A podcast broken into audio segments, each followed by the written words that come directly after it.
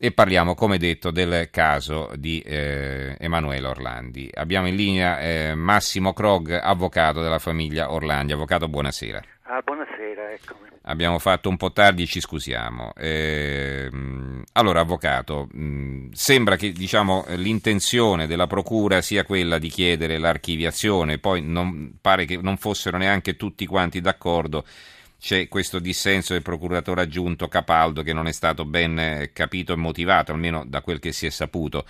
Eh, e però eh, pare che queste indagini che erano state riaperte qualche anno fa sulla scorta di alcune interviste eh, non abbiano portato a conclusioni tali da poter eh, pensare di proseguire eh, nell'inchiesta e di incriminare eventualmente qualcuno. Qual è la posizione della famiglia?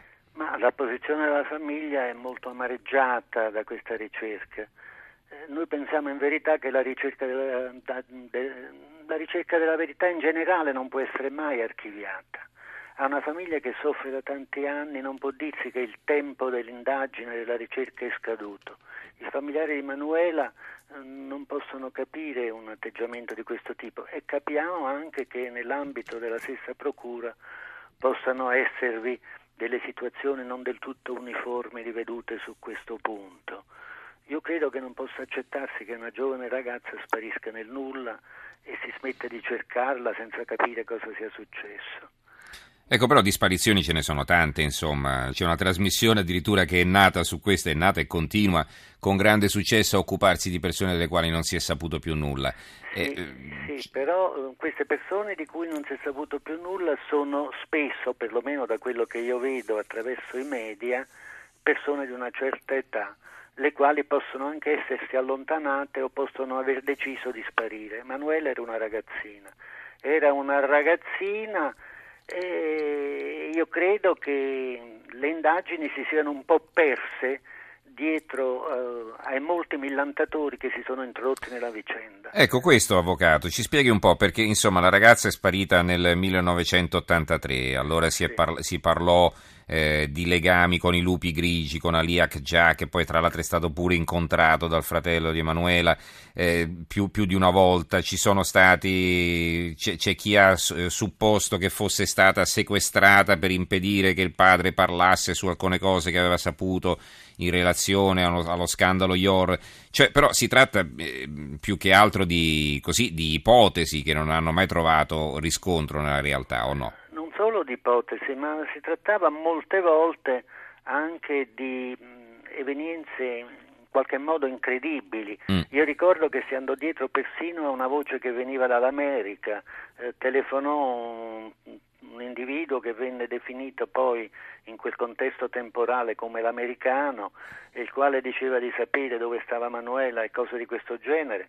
Eh, mi sembra che tutto questo possa aver provocato qualche distrazione rispetto a una indagine un po' più circoscritta e nello stesso tempo più fruttuosa in relazione anche al contesto ambientale. Emanuela eh, era vissuta sempre in Vaticano, abitava nel Vaticano, suo padre era un dipendente del Vaticano, un contesto ambientale che forse è stato un po' trascurato per correre dietro a tutti questi millantatori che si sono introdotti eh, spinti da suggestioni e da velletà mediatiche. Ecco, io credo che nella indagine si sia perso un po' di vista il punto centrale che andava approfondito, vale a dire quello ambientale. Eh, ma pensare che questa ragazza possa essersi allontanata lei dalla famiglia eh, e che non abbia quindi subito atti di violenza, io credo che non sia possibile, era una ragazzina Manuela. Insomma.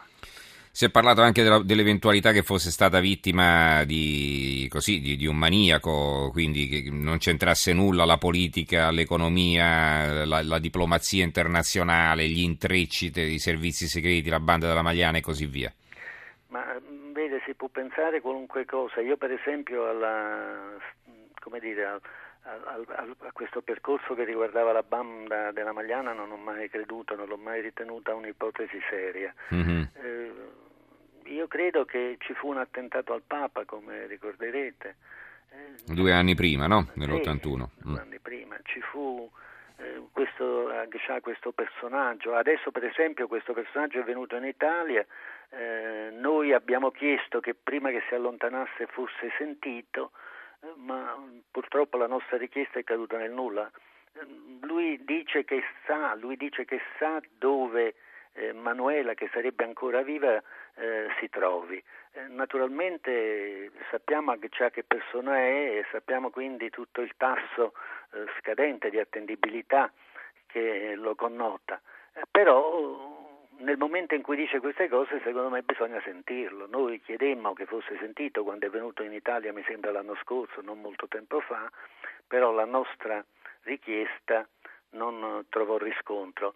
Cioè voglio dire, io credo che si sono troppo seguite certe direzioni e si sono un po' trascurate certe altre.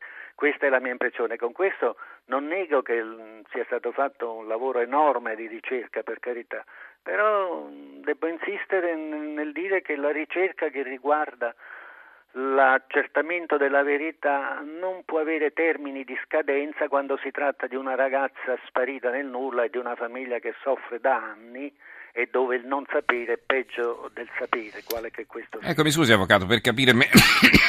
Chiedo scusa, per capire meglio, cioè l'archiviazione a cosa è riferita?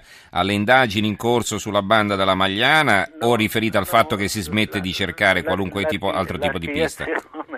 L'archiviazione in questo momento mm, diciamo che la indagine si era già chiusa molti anni fa. Noi facemmo una richiesta di riapertura della istruttoria, della indagine, eh, richiesta che fu accolta e le indagini furono riaperte. Le indagini furono riaperte e evidentemente investivano certe persone, certi soggetti che in quel momento avevano giustificato la nostra richiesta, ma riguardavano il problema generale della sparizione di Manuela. Quindi oggi quando queste indagini vengono archiviate viene archiviata la ricerca sulla sparizione di Emanuela.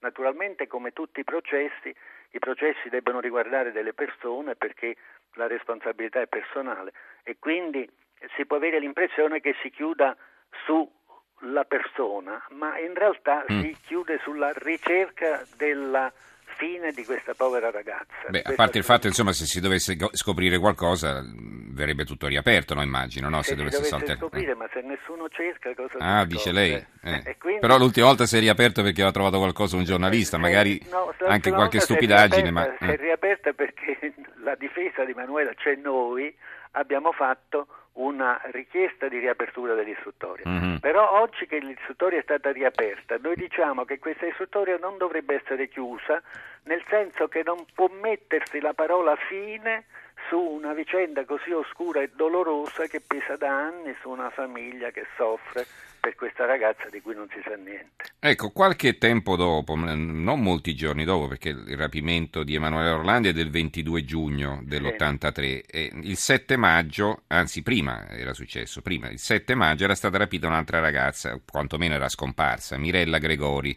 Sì, Mirella Gregori, infatti. Ecco, intanto che relazione c'era fra le due, fra i, fra le due scomparse o, o c'era soltanto così questo legame temporale che faceva sospettare che potessero essere collegate? Guardi, una prima relazione veniva forse anche dal fatto che dalla famiglia Gregori io fui ebbe un mandato anche dalla famiglia Gregori, mm. eh, ma eh, diciamo soprattutto ciò che collegava eh, le due situazioni era di queste due giovani ragazze che, furono, eh, che sparirono in circostanze analoghe, entrambe mh, mm, lavoravano per la sponsorizzazione di un prodotto eh, in quel periodo, eh, avevano più o meno la stessa età mm-hmm. e quindi c'erano molte cose che naturalmente eh, connettevano queste due sparizioni, però elementi oggettivi non ve n'erano, erano tutti elementi eh, diciamo così ricostruttivi, due ragazze giovani, eh, tutte e due eh, sponsorizzavano un certo prodotto in quel periodo, avevano più o meno la stessa età, di tutte e due non si sa che fine abbiano fatto, di tutte e due non siamo riusciti a spiegarci eh, perché eh, siano sparite, ecco che quindi erano accomunate da una serie di similitudini, però degli elementi oggettivi che legassero i due casi non mi sembra che ve ne fossero.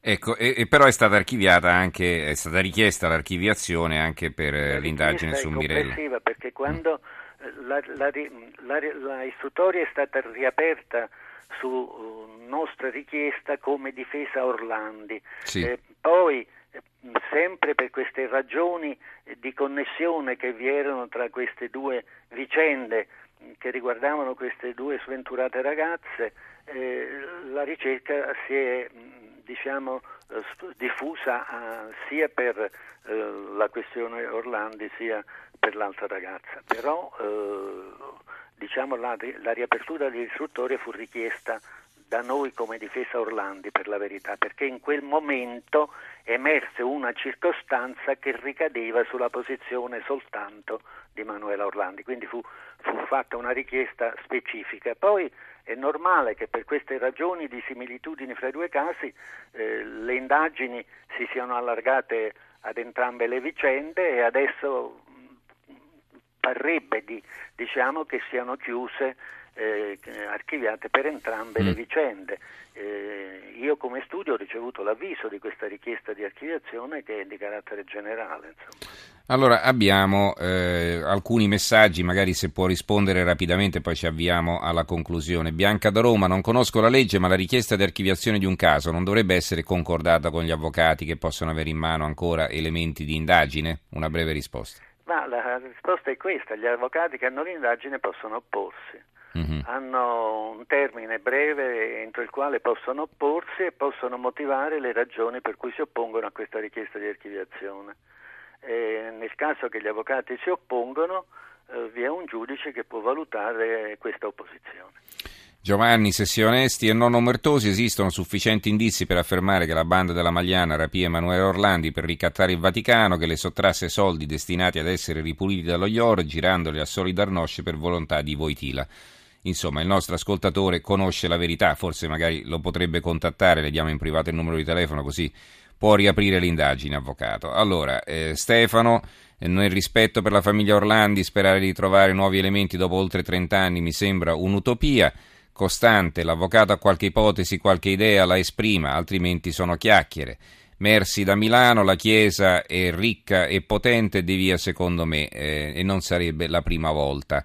Tratta delle bianche invece il parere di un altro ascoltatore. Ricordatevi sempre di firmarvi per cortesia. Allora, eh, se vuole dire qualche cosa e poi la salutiamo, avvocato. Ma io posso riconoscere che eh, le indagini sono di un'enorme difficoltà e possono effettivamente sembrare utopiche ma ripeto il mio punto di vista. Il mio punto di vista è che la verità non ha termini di scadenza e che quindi per quanto impossibili o difficili possono sembrare le cose, bisogna continuare a cercare eh, cosa sia successo a questa ragazza. Benissimo, allora ringraziamo e salutiamo Massimo Krog, avvocato della famiglia di Emanuele Orlandi. Avvocato, grazie e buonanotte. La saluto, grazie a voi.